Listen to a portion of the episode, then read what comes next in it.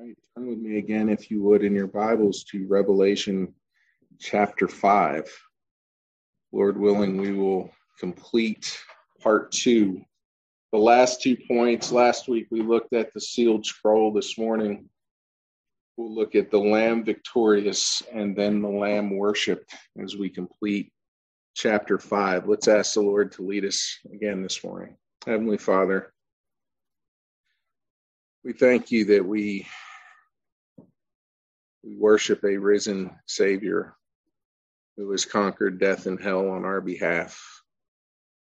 As we get this glimpse into the throne room this morning, Lord, I pray that your saints on this side of glory would see your immense worth. Help us to, to see the incredible value of the Lamb and what he's done for us. Help us this morning, Lord, to listen. Help us to apply your word. I pray that you would help me, that you would give me your words this morning, that the Spirit of God would superintend our time together.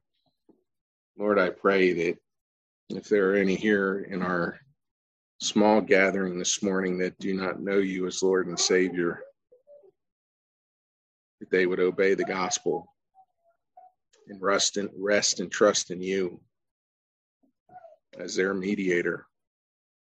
Help us this morning, Lord. We ask these things in your name. Amen. All right, last week we looked at the sealed scroll, which is the encapsulation, if you will, of all of redemptive history. Verses one through five in, in this picture of the sealed scroll is a picture of God's hidden and redemptive will, ready to be revealed at the time of the end. And it could only be opened by one who was deemed worthy. And we talked about that in detail last week. We'll elaborate a little bit this morning, but I want to just remind you of, of the four points that we looked at last week. The scroll contains God's fully decreed will. You remember the, the description of it is it is front and back, meaning it is filled up. The scroll does not have any blank spots. It does not need revision as history plays out and God looks down through the corridors of time and sees how someone will respond. I may add that name in based on how they respond to the call they got. No, the scripture says this this scroll is filled front and back. He is declaring the beginning from the end. Isaiah 46 10. My counsel shall stand and I will accomplish all my purpose. Remember, as we looked at Isaiah and Ezekiel and Daniel, there were some truths that we took away as they referenced the scroll. Point two was it reveals the eternally planned expansion of redemption. And the reason I use the term expansion is because the, the picture of redemptive history was very closed to that of the nation of Israel early on if you would have talked to the average Old Testament believer in the time of David or Solomon, the understanding at that time by the masses, if you will, would have been that salvation belongs to Israel. That is the nation. But all along, throughout all of um, eternity, God has always planned to include the Gentiles. Thirdly, it, it involves the bittersweet redemption picture. There is both blessing and cursing. And as we unravel the book of Revelation, we're going to see God's judgment unfolded as we see the scroll open and the seals open one at a time. The picture is going to be of God's resounding justice, his wrath poured out. And David said in Psalm 119, 103, How sweet are your words to my taste, sweeter than honey to my mouth. John in John in Revelation 10 10 says this, and I took the little scroll from the hand of the angel and ate it. It was as sweet as honey in my mouth, and when I had eaten it, my stomach was made bitter. Romans 5 9 reminds us of, of this picture. And Revelation portrays a complete theology of God. We hear all the time God is love. Absolutely, He is love. but he is also a God of holiness and justice. And we will see the book of Revelation portrays him as a God that will be um, that will bring retribution in terms of his wrath. Romans 5 9. Since thou therefore we have been justified by his blood, much more shall we be saved from him or by him from, notice what it says, the wrath of God. What are we saved from in salvation? The wrath of God. That is not preached in the pulpits across this land anymore, sadly. 1 Thessalonians 1:10 and to wait for the Son from heaven who raised from the dead, Jesus who delivers us from the wrath to come. We also looked at the fact that this scroll, the sealed scroll, includes the numbering and the naming of the redeemed. Daniel references that when he says, Those whose names are found written in the book. This is a fixed number. In Reformed theology, we know this as the elect. God's decreeing an eternity past of those who will be saved, those who are his people.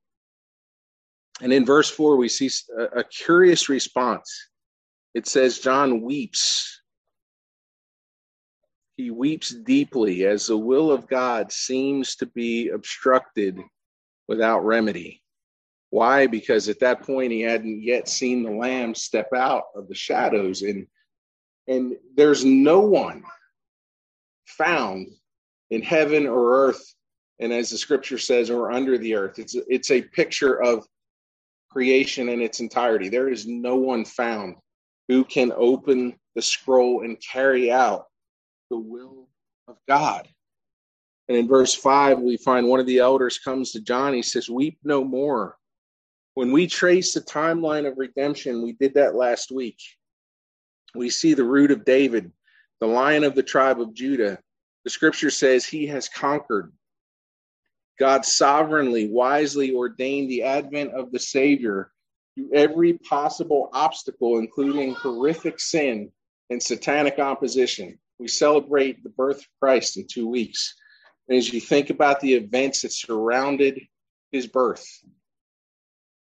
Satan did everything he could to stop the advent of the Lord Jesus Christ coming in the flesh. He did everything he could. And, and this is a reminder as, as we see the throne room that God is sovereign over sin. He's sovereign over Satan and everything that he would do to stop the advent of the Savior. And ultimately, the Lord Jesus carrying out the Father's will think about uh, what we looked at last week, in spite of all of the sin, the things that were messed up in the history of the genealogy of Christ, God sovereignly ordained everything that came to pass. And the Messiah came. We celebrate that. It should give us great joy to know that God is sovereign. Point number two this morning as we look at the Lamb victorious. Verse 6 says this Between the throne and the four living creatures and among the elders, I saw a lamb standing as though it had been slain with seven horns and with seven eyes, which are the seven spirits of God sent out into all the earth. And he went back, or he went and took the scroll from the right hand of him who was seated on the throne. Remember in verse 5, the elder comes to John who is weeping. And the picture that you get as you as you listen to John and you you hear this desperation about him is a sense of hopelessness, a sense of despair. And when the elder comes to John and says, John, stop crying. The lion of the tribe of Judah has conquered. In John's mind's eye, as he turns around and this vision continues in the throne room, what does he expect to see? What does he expect to see? The, the elder tells him the lion of the tribe of Judah has conquered. What would you expect to see when you turn around? A lion. And, and this is the great paradox of the kingdom of God that we will see. When John turns around, instead of the, the roaring lion, the king of the jungle, Aslan, instead of this mighty, ferocious beast that, that is the imagery of everything that is strong, what do you see? A lamb as it had been slain. What a paradox that is. Ferocious strength of the lion is seen in the sacrifice of the lamb. And this is this is common. We see this as Jesus preached the gospel. He used paradox over and over. And by paradox, I mean a statement or proposition that, despite sound reasoning from acceptable premises, um, leads to a conclusion that seems senseless, almost logically unaccept- unacceptable, or self contradictory. That's what a paradox is. It doesn't add up. The math doesn't, what'd you say? The math ain't mathing. Yes. But the kingdom of God is full of such paradox. As we read through the Gospels, Jesus said in Matthew chapter 16, For whoever would save his life, what? Must lose it. Whoever loses his life for my sake will find it. It's a paradox. It is the essence of the kingdom of God. In the kingdom of God, things are not what they appear to be. When you think of strength, you think of the lion. And, and the elder says to John, John, he has conquered. And then you turn around and you see a lamb. And the picture is, is potent there for us. How did Christ conquer? He conquered by laying down his life. That's how he conquered. The lion conquers through the self sacrifice of the lamb. And here is another reminder of that paradox and what is really the theme verse of the book of Revelation, or the theme verses, if you will. Revelation chapter 10 or 12, verses 10 through 12. And I heard a loud voice in heaven saying, Now the salvation and the power and the kingdom of our God and the authority of his Christ have come. For the accuser of our brethren has been thrown down, who accuses them day and night before our God. Listen to verse 11. And they, this is the saints, conquered him by the blood of the Lamb and the word of their testimony, for they loved not their lives unto the death. That's a paradox. How can you say you conquer while at the same time not loving your life? Remember, this is written to the church that is going through immense tribulation. And Jesus is reminding them that the way to victory is through that path of suffering. Completely antithetical to what we hear preached today, isn't it? Completely antithetical. Best life now, right? It's the exact opposite of what Jesus is telling his church to prepare them. And what's more than that, not just to prepare them, but he wants the church to live with joy. That's amazing. As Mark is preaching through the book of James, that's a reoccurring picture that we see is God wants his church to be filled with joy. A paradox. How do you explain that? How do you explain a church that is filled with joy in the face of tribulation. It doesn't make sense. It doesn't add up. And it is potent in the face of the enemy who thinks he can beat the church down and beat them into submission. And guys, a lot of times that's us, isn't it? We feel so defeated and so beaten down. And our sense of joy is stripped away from us because we're not preaching the gospel to ourselves. We're not saturating our minds with our redemption. Because I, I can tell you, if, if you saturate your mind with this picture, there will be an overwhelming sense of joy that comes to you. An overwhelming sense of joy. What do we see? What are the observations here? Verse 6 between the throne among the elders, we see a lamb standing as though it had been slain with seven horns and seven eyes. John's focus adjusts, and we see the lamb coming into the picture. First of all, between the throne, he is among the elders. What is this picture? This is a hint of the mediating work of the Lamb that we're to see here. We get a hint of the great high priest before the throne. We see this emphasized in verse 8 as we continue. 1 Timothy 2 5, for there is one God, and there is one mediator between God and men, the man, Christ Jesus. What makes Jesus the only mediator is he is uniquely equipped to be that mediator. There is no one else that can fill that role. The priesthood that's established in the Old Testament is a picture of that role being filled. Those men were flawed. Remember, when the high priest came into the Holy of Holies once a year, what was the first thing he had to do? The first thing he had to do was offer a sacrifice for who? For himself. Why? Because he's a sinner. He's a type of, he's a type and shadow of the sinless one, but he's not.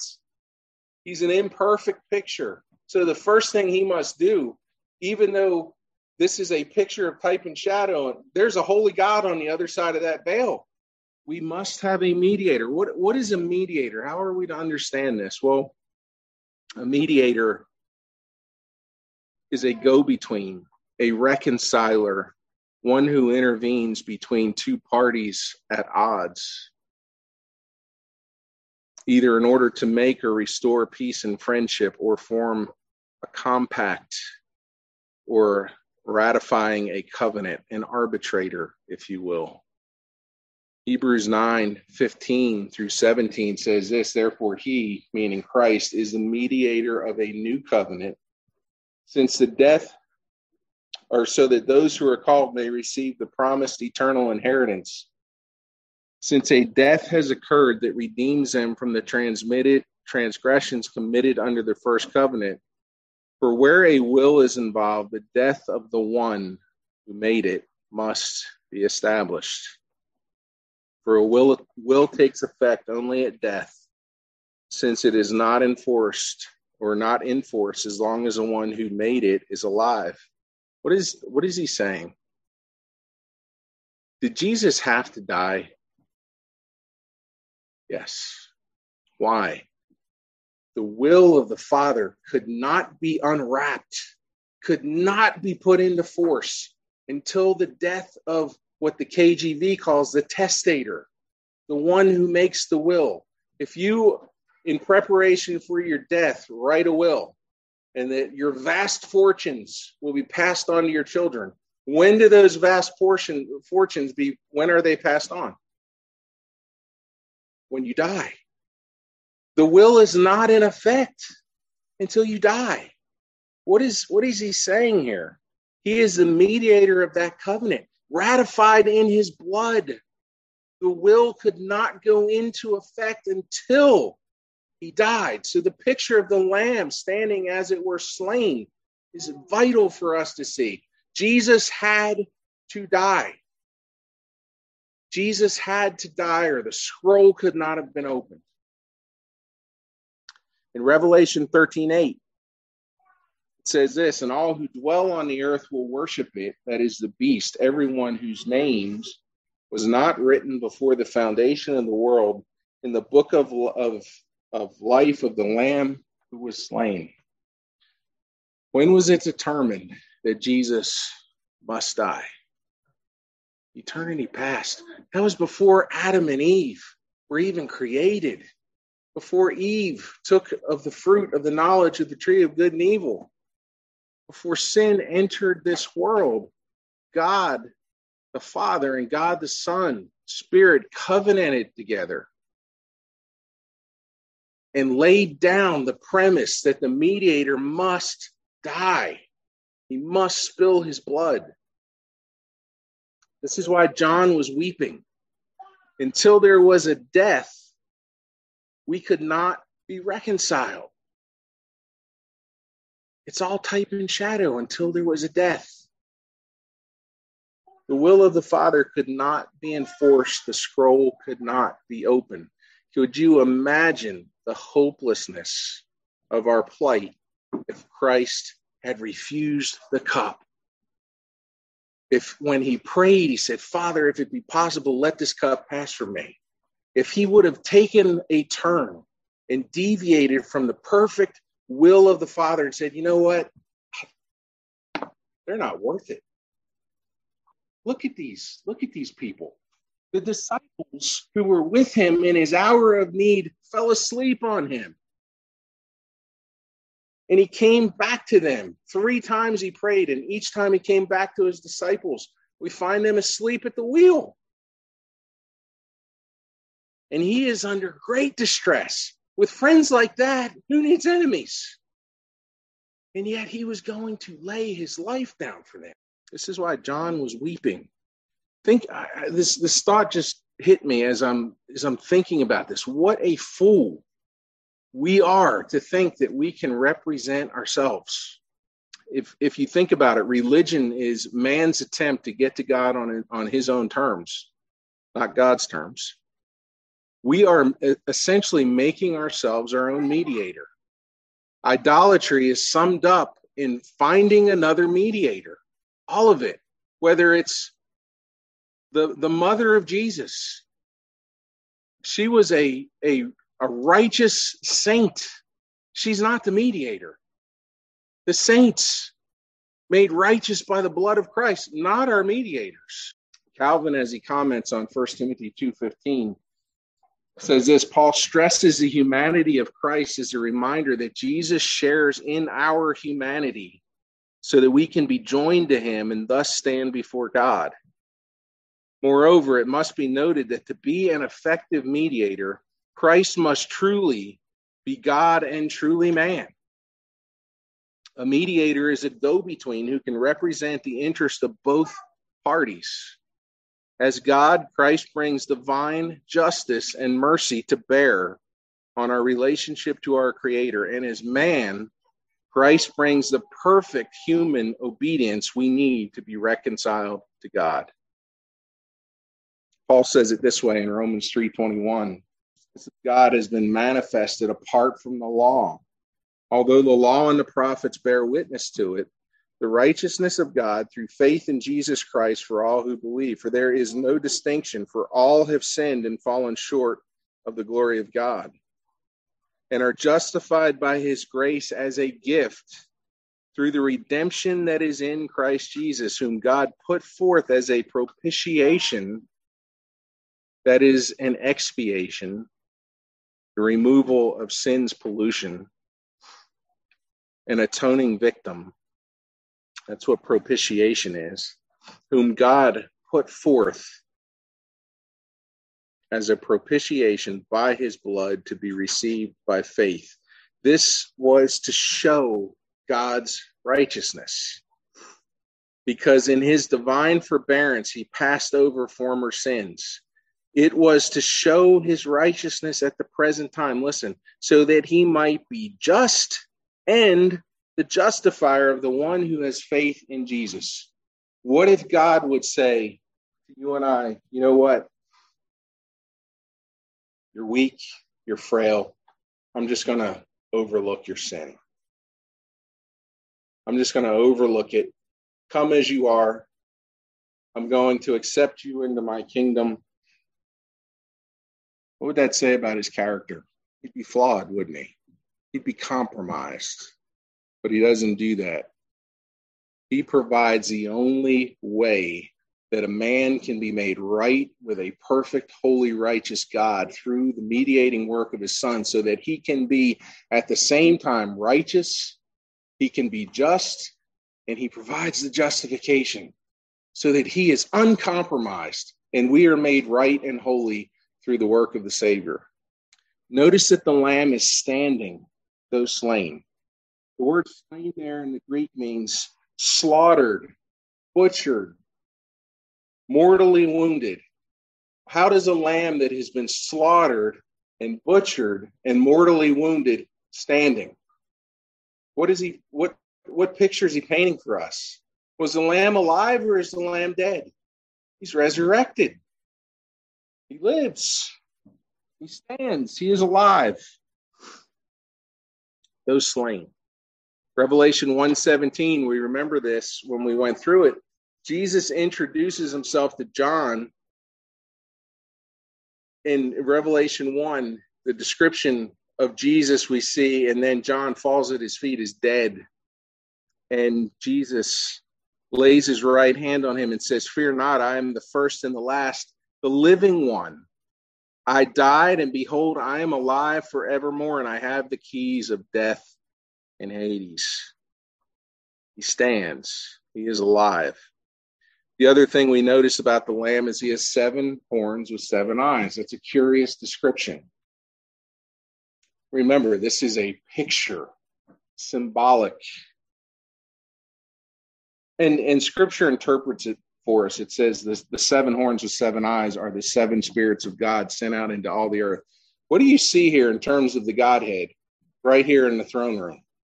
Who's missing? We see the Father on the throne, we see the Son, the Lamb, and who is applying with power the redemptive work of the Lamb? He's right there, the Holy Spirit. He's got, and, and the picture of, of, of the horns is a picture of strength. We'll see that, that theme repeated through the book of Revelation. Horns represent power and authority. Revelation 6, 15 and 16 says, Then the kings of the earth and the great ones and the generals and the rich and the powerful and everyone, slave and free, hid themselves in the caves and among the rocks of the mountains, calling to the mountains and rocks, Fall on us. Listen to who they're trying to get away from. When we see the picture of the lamb, the immediate thought is weak, timid, the sacrificial victim. Remember something Christ laid down his own life. Nobody took it from him. He did it willingly, lest we think this is a picture of weakness. Notice what they're saying at the return of Christ fall on us and hide us from the face of him who is seated on the throne and from the wrath of what? The Lamb. The wrath of the Lamb. We see eyes in the horn. This is a picture of the Holy Spirit working effectually.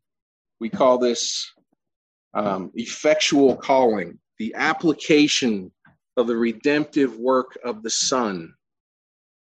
2 Timothy 2 9, 19 says, But God's firm, firm foundation stands bearing the seal. The Lord knows those who are his. The Lord knows those who are his. Is that a comforting thought for you this morning? You ever thought insignificant me might get left out, might get forgotten about? No.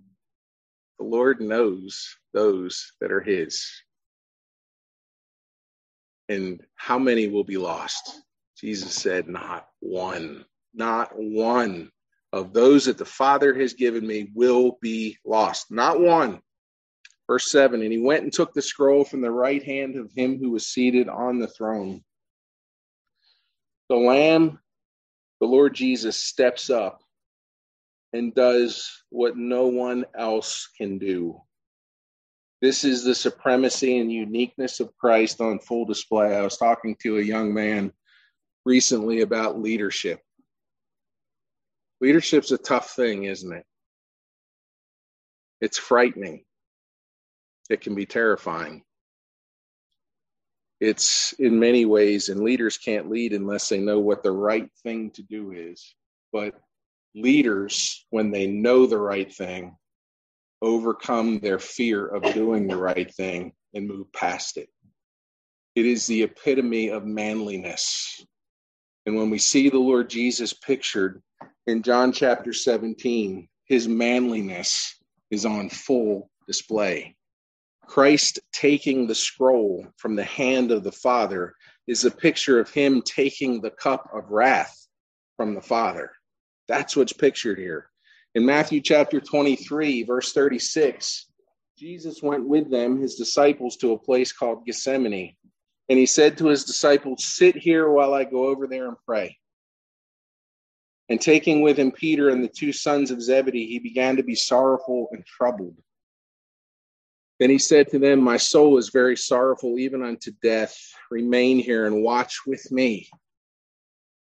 Were the disciples in the dark about the travail of soul that Jesus was going through?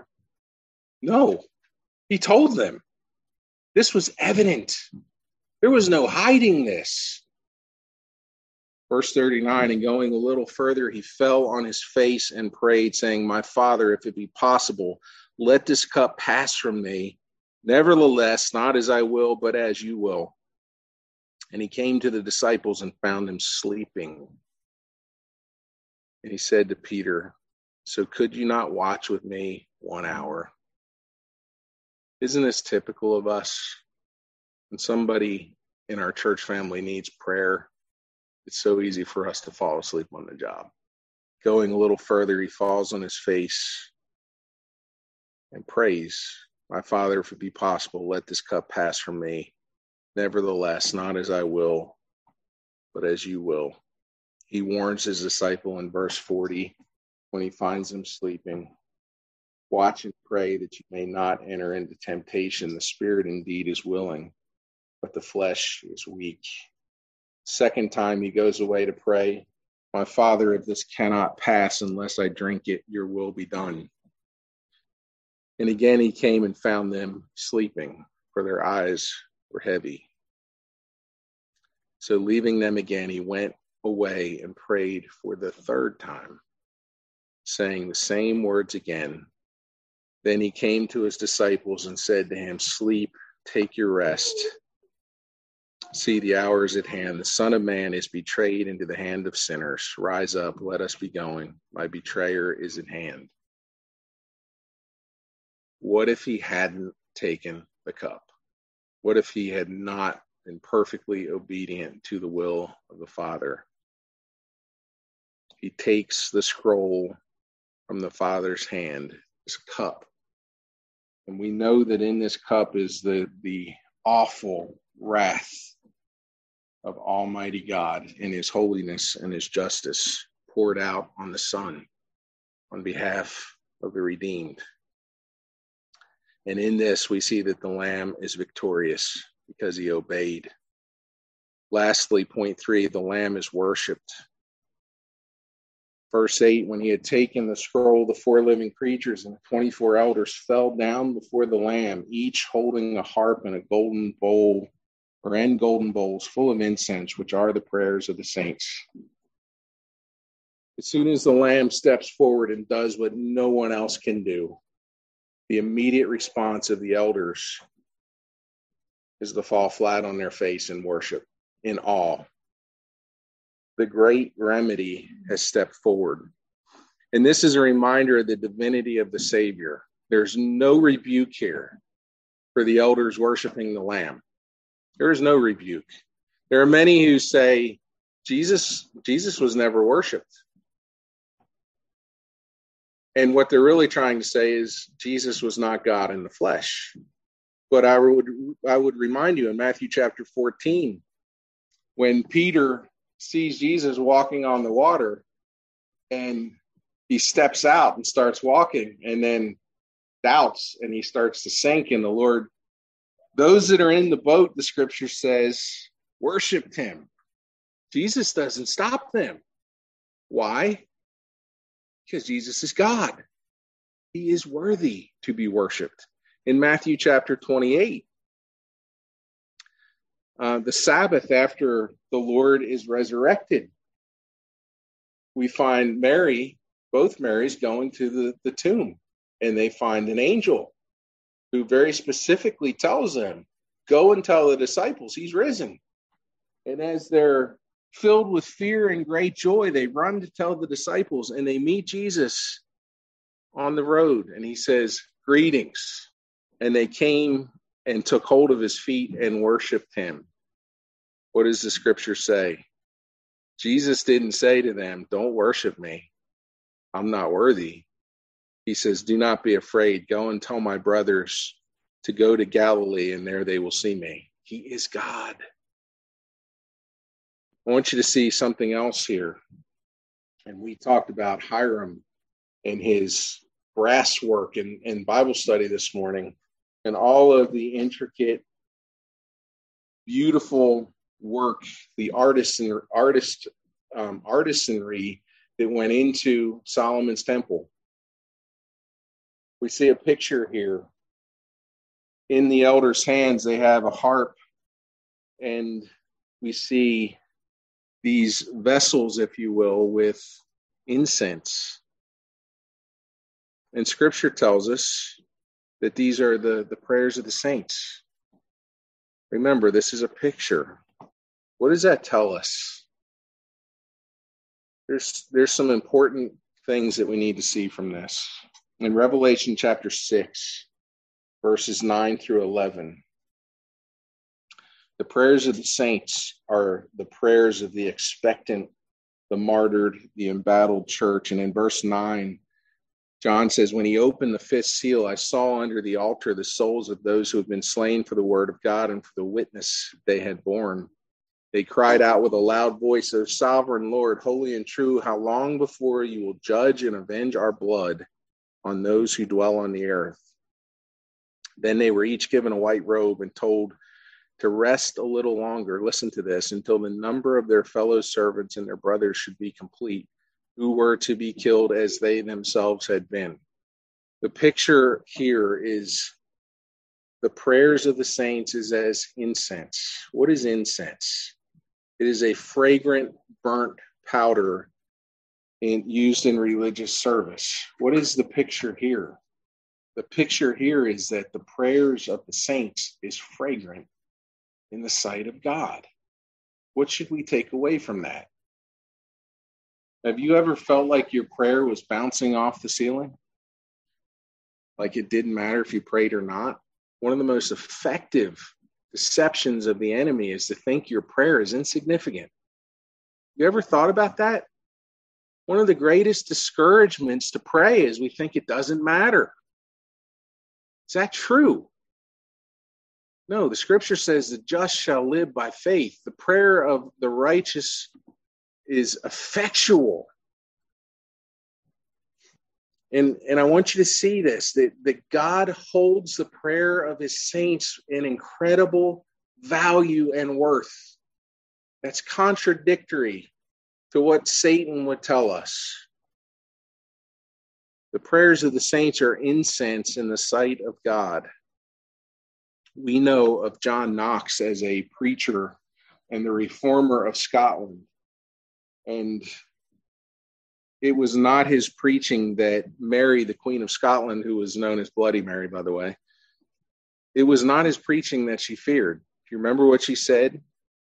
In a relatively famous quote, she said, I fear the prayers of John Knox more than all the assembled armies of Europe. She knew the effect of the prayer of John Knox. John Knox's driving prayer that we see recorded for us in history, and we hear it in the words, Give me Scotland or I die. What is he praying there for?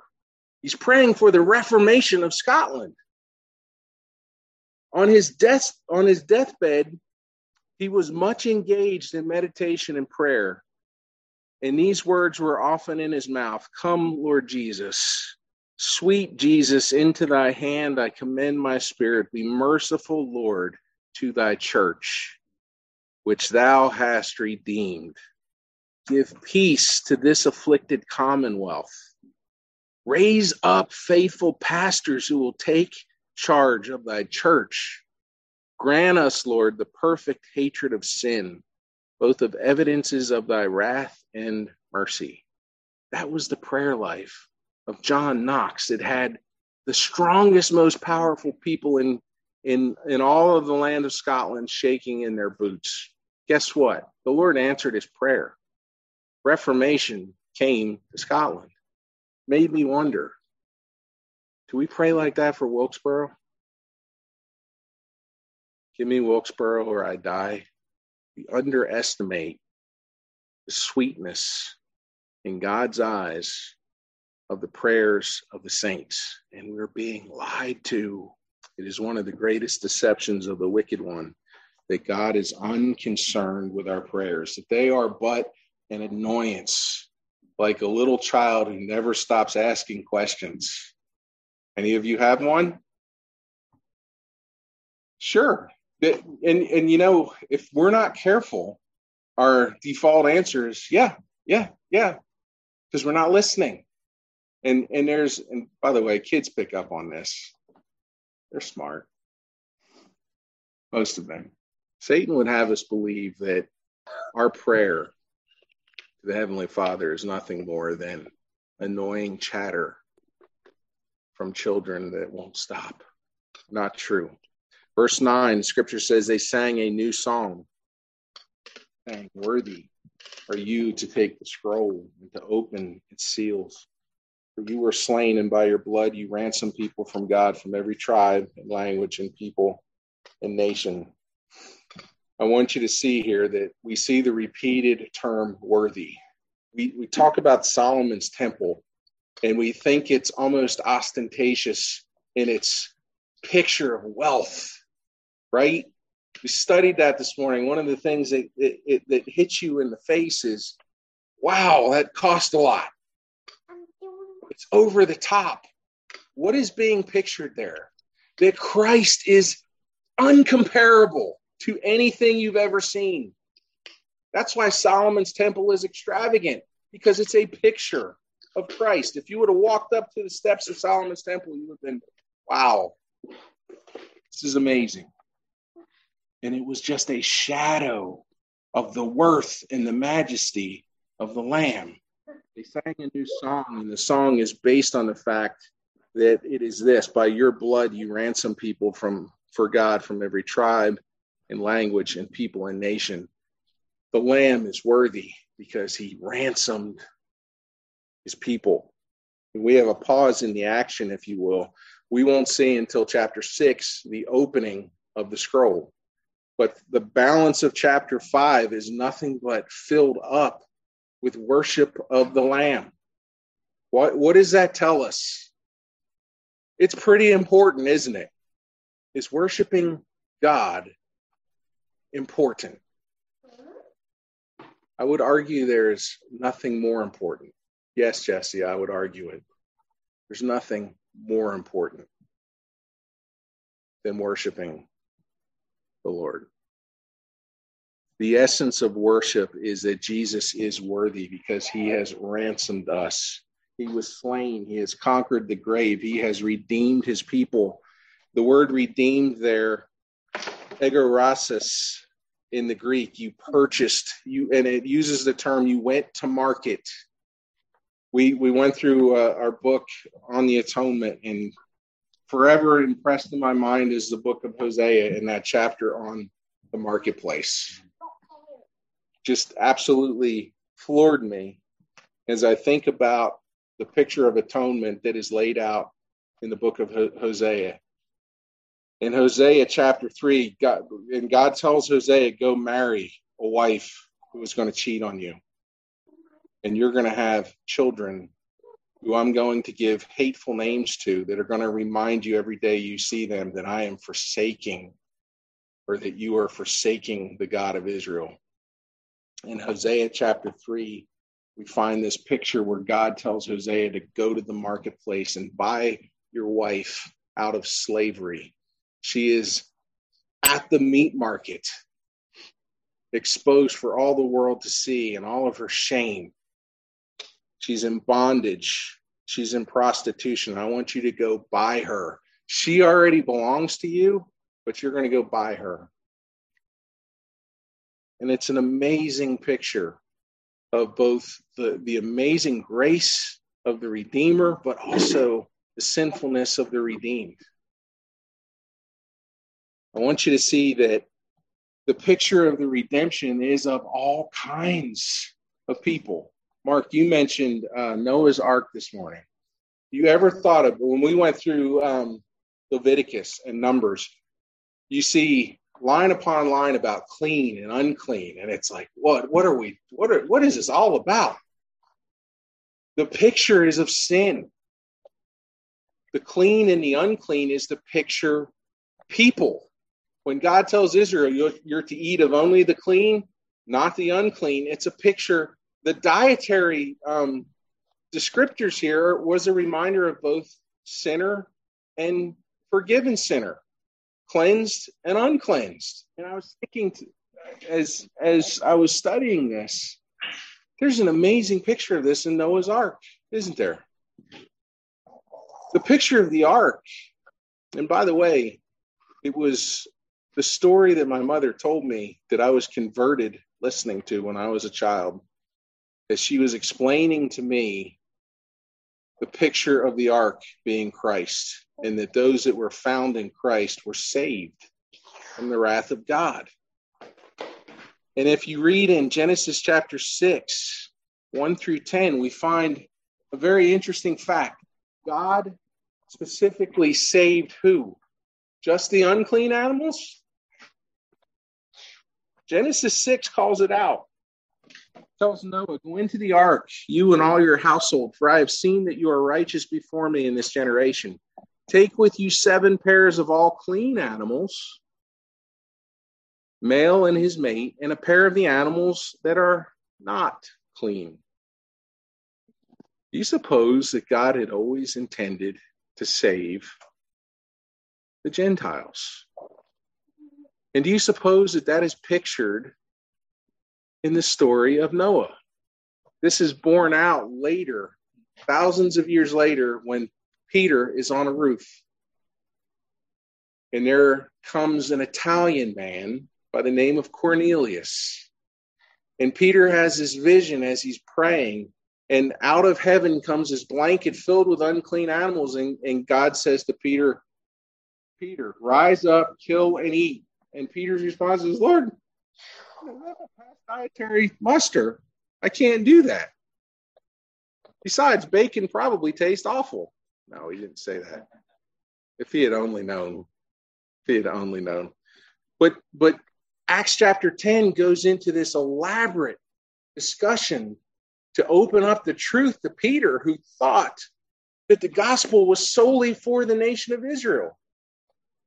And we find that God tells Peter, What I have cleansed, don't call uncommon or don't call unclean. And we see that, that uh, Peter's perspective is dramatically changed. We find at the end of Acts chapter 10 the Holy Spirit is given to the Gentiles, and the, the believing Israelites were marveling at the fact that, well, what? God gives his spirit to the Gentiles as well.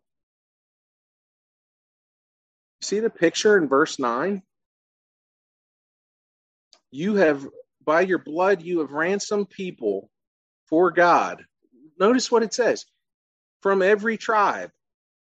Is he talking about the 12 tribes of Israel? Every language and people and nation. We're going to see in Revelation 7 what that looks like. But verse 10 and you have made them a kingdom and priests to our God, and they shall reign on the earth. Christ has established and won the kingdom. In 1 Peter 2, verse 9, Peter says this You are a chosen race, a royal priesthood, a holy nation, a people for his own possession, that you might proclaim the excellencies of him who called you out of darkness into his marvelous light. Once you were not a people, but now you are God's people. Once you had not received mercy, but now you have received mercy. There is a promise that we will reign with him. We'll get into that in much more detail in the future. Look at verse 11. And I looked and I heard around the throne the living creatures and the elders, the voice of many angels, numbering myriads of myriads and thousands of thousands the, the choir expands. You notice that worship is beginning with the 24 elders and then the four creatures, the four living creatures. Then we see some angels around the throne. And now, listen, look at what John is seeing in this picture. He said, a myriad, myriads of myriads, and thousands of thousands. What is that? It's a lot. A myriad is 10,000. Quick math. Michaela, what is 10,000 times 10,000? You don't have to answer that. That's tough math. Wow, Mark. You must know a little math trick. The math was mathing on that one. Um, how do you count a hundred million angels and a thousand thousands? What is the picture here? The expansion of worship is what's in view here, and a number of angels that John can't even begin. And these have, have I went. We went to a conference a few months ago, and there was probably a thousand people there. We we as we gather here, I think we do a pretty good job of singing for just our small group. There is something about singing with a thousand people that is amazing, and not to diminish our singing together here, but when you begin to multiply the number of people that are singing together and even singing harmony and parts together, it gives you goosebumps. The larger the number, and what the, the picture of worship here is the ever increasing number of those that are worshiping the Lamb. And, and what it's to show us is the expansion of the worship of God as his kingdom is expanded. We see the worship of, of God expanded there is an amazing picture of what we will see when we are in the presence of the King that will blow our minds. We have a sample of it as we gather together in our church body. They sang with a loud voice, Worthy is the Lamb who was slain to receive power, wealth, wisdom, might, honor, glory, and blessing. How many of those things are mentioned there? I counted seven. Again, the repeating theme of seven. The worship of the Lamb is amplified. He is eminently worthy because he has exercised power, wealth, wisdom, and might, and he is due honor, glory, glory, and blessing. So here's the question for you and I. If the picture of heavenly worship is all consuming, what should I take away from this? We think about that for a second and we think about the fact that the primary the primary um, use of time and i use the term time loosely in, in the context of eternity but if if the bulk of the redeem's time is spent worshiping god in this picture what is that telling us about worship? How does that impact me? What is the application to me? What should I take away from this? I want us to see something. And Mark, you pointed it out in our Bible study. And again, blown away by the overlap. I want you to see that we are created to worship now. Now. We tend to think of heaven as well, I will spend my time in eternity worshiping. God created us to worship now. The minute He regenerated us, we became living beings. What do living beings do in the presence of God? They worship Him. So, what does worship look like for us now? Romans 12, verse 1. You know this well. I appeal to you, therefore, brethren you have Romans 1 through 11, incredible theological truth dumped on the people in the church in Rome. And Paul's takeaway from all of that theology what do you do with it? Well, we get a degree and we become subject matter experts on theology. No, it's not what he says. After all of that theology, Paul says, Church, I appeal to you, brothers, by the mercies of God, present your bodies as living sacrifices, holy, acceptable to God, which is what? Your spiritual worship. Do not be conformed to this world, but be transformed by the renewal of your mind, that by testing you may discern what is the will of God, what is good and acceptable and perfect. God created us to worship Him now. Now. We we we get and and we can we can have our minds impacted by this concept of secularism, which says that there is the sacred and the secular. When I leave for work Monday morning, that's the secular. When I come to church Sunday morning, that's the sacred. No, to the spiritual, what? All things are spiritual. And what we need to understand is God has intended that all of life for the believer looks like worship. All of life is worship. Well, how do we do that? By presenting our bodies as a living sacrifice, not being conformed to this world. The world wants to shape our minds. The spiritual battlefield on which, on which we live is for our minds. There's only one way to not be conformed to the world it's by filling our minds with the Word of God. I talked about joy a few minutes ago. If joy is ever evasive for you, guess what? Our mind's not being transformed. One of the amazing things when, when you have to study to teach or preach, you are forced to bathe your minds.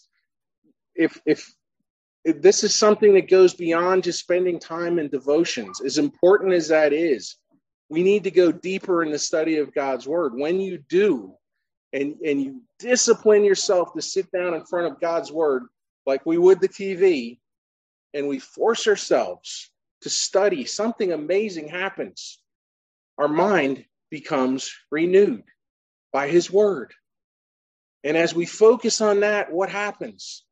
All of a sudden, joy comes out of nowhere. Because as we think about the fact that I'm a filthy, rotten sinner that was on my way to hell, and he redeemed me. What can I do with that but smile? But for, for many of us, the Christian life is, is, is this moribund experience where we're down in the mouth all the time. Why? Because our minds are not being renewed. Our spiritual worship is transforming our minds by God's word. Jesus said, If you love me, you will do what? Keep my commandments. If you continue in my word, then you are my disciples indeed, and the truth shall set you free. How do we love him? We talked about this last night at the dinner table. How can we love him? We have the Lamb pictured here who is of eminent worth. The question for us this morning is do we love him? And what does that look like? What does our worship and adoration of the Lamb look like? Well, Jesus said it well. If you love me, what? You'll keep my commandments. You'll obey me. John 6 29, this is the work of God that you believe in him who has in whom he has sent. The just shall live by faith. The life that is pleasing to God is the life of faith. We're going to come to the Lord's table in just a few minutes. That is a picture of faith. We come to the Lord's table. It is a cracker and grape juice. It is a picture of the body and the blood of Christ. By faith, we come to the Lord's table. That pleases God. Verse 13 And I heard every creature in heaven and on earth and under the earth and in the sea and all that in them is saying, To him who sits on the throne and to the Lamb be blessing and honor, glory and might forever and ever. First, we have the 24 elders and the four angels, then millions of angels. Then we hear all redeemed creation praising Trinity here. And then 14, the four living creatures said, Amen. And the elders fell down and worshiped. Amen. So may it be. This is trustworthy. This is firm. This is reliable. This statement. I want to read you as we conclude, and I'm going to ask Mark and Jesse to come up in just a minute as we come to the Lord's table. I wanted to read this to you, and I have been immensely blessed by this book. It's called The Triumph of the Lamb um, by Dennis Johnson. It's a commentary on the book of Revelation. And his conclusion at the end of chapter 5 here was worth sharing. He says this The death of all in our culture has left us with an oddly credulous cynicism. We're cynical, suspicious of established government, education, technology, and medicine. Yet our cynicism is a recycled remnant of dashed hopes and broken faith, precisely because, having lost sight of the God who is worthy, we have invested such trust in these institutions to save our civilization and us. John's churches lived in a setting where the worship of human power, personified in Rome's emperors who were extolled as lords and saviors, had reached blatant expression as one city after another vied for the privilege of becoming a temple warden, maintaining a sanctuary in which the emperor, emperor was adored. John will see this pressure to worship human power emerging from the sea as a beast and as a second beast arising from the land to make the earth and those who dwell in it worship the first beast. Chapter 13. But the false prophet's miracles, like the emerald fireworks and the thunderous voice of the Wizard of Oz, are counterfeit. Government, education, technology, medicine have roles to play in society, but none can bear the weight of glory. None are worthy of worship. No human institution or individual has created all things or reconciled rebels, making them God's priest and king. Therefore, none is worthy of the adoration that belongs to the enthroned one and to the Lamb. John would not mislead us into dismissing the threats in this world as illusory, but he points to a reality more deeply real the eternal rule of God amid his awesome, adoring courtiers in heaven and the authority of the Lamb to carry out on earth the divine plan for the restoration and rescue of creation to its chief end, the glorification and enjoyment of God. And he closes with this song. We know it well. This is my Father's world. Oh, let me ne'er forget that though the wrong seems off so strong, God is the ruler yet. This is my Father's world. The battle is not done. Jesus, who died, shall be satisfied in earth and heaven. Let's pray. Heavenly Father, we thank you for your word this morning. We ask that as we think about um, your first advent, Father, and we celebrate that, we celebrate promises kept from eternity past. The coming of our Redeemer, our Redeemer, the perfect mediator. Lord, I ask that you would fill our hearts with joy as we contemplate that. That you would take our minds above the circumstances, the strife, the turmoil that's around us that we might be dealing with. And yet you would help us to fix our minds on you that you would renew our minds through your word. And Father, that you would cause us to think about your second advent and that you would come soon. We join the angels around the throne this morning as we sing and praise you. And we look forward to singing with them in the not too distant future. We ask that you would keep us this week. Help us to worship you while we work, while we raise our families while we do all the things that you've called us to do. We ask for your help and that your blessings would be upon this church family as we go from here. In your name we pray. Amen.